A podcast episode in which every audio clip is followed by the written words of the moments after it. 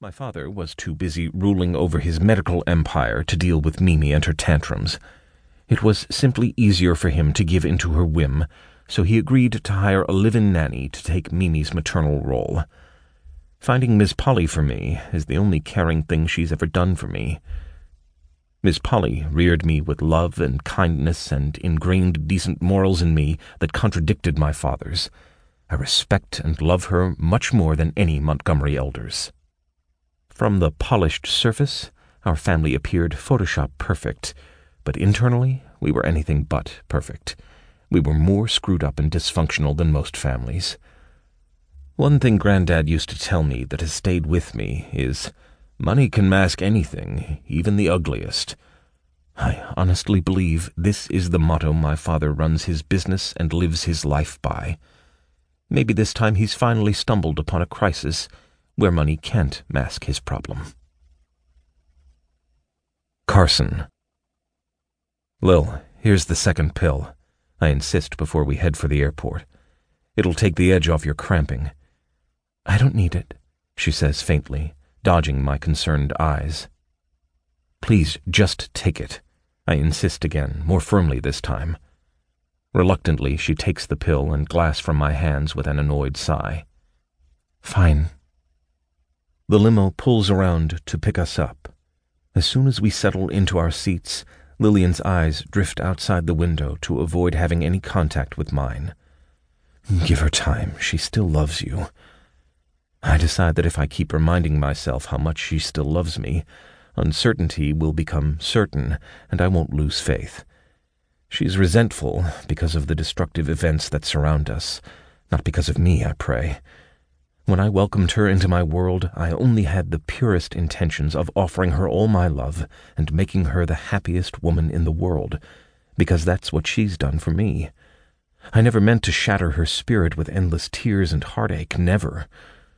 The road ahead of us will be difficult, this I know, but I'm willing to give it my all. I'll set aside my pride and yield to her demands if I need to.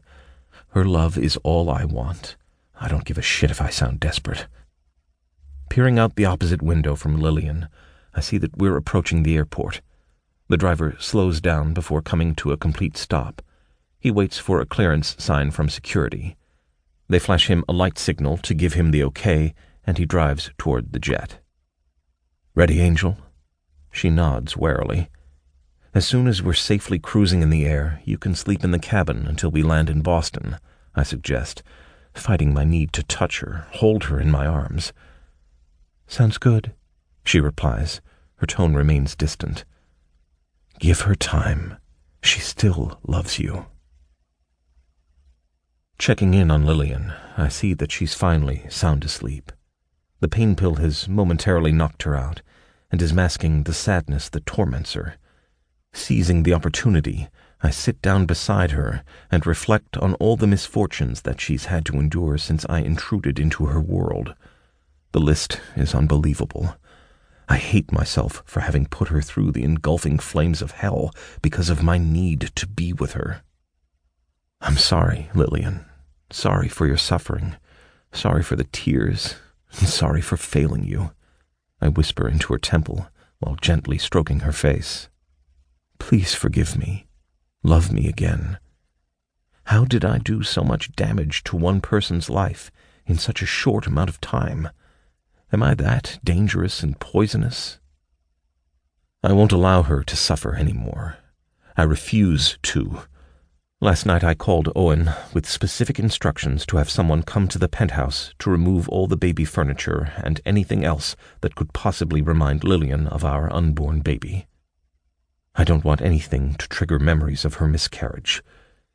It will be my priority to shield her from any more tears. After I ended my call with Owen, I contacted my parents to tell them about the accident. My mother was especially affected, urging me to get to the bottom of this so-called accident. She wept as hard as Lillian did, insisting that I do all I can to support her through this fragile time. She assured me her welcoming arms will be waiting for me when I see her. I'm ever so grateful for my parents. I'd be lost without them.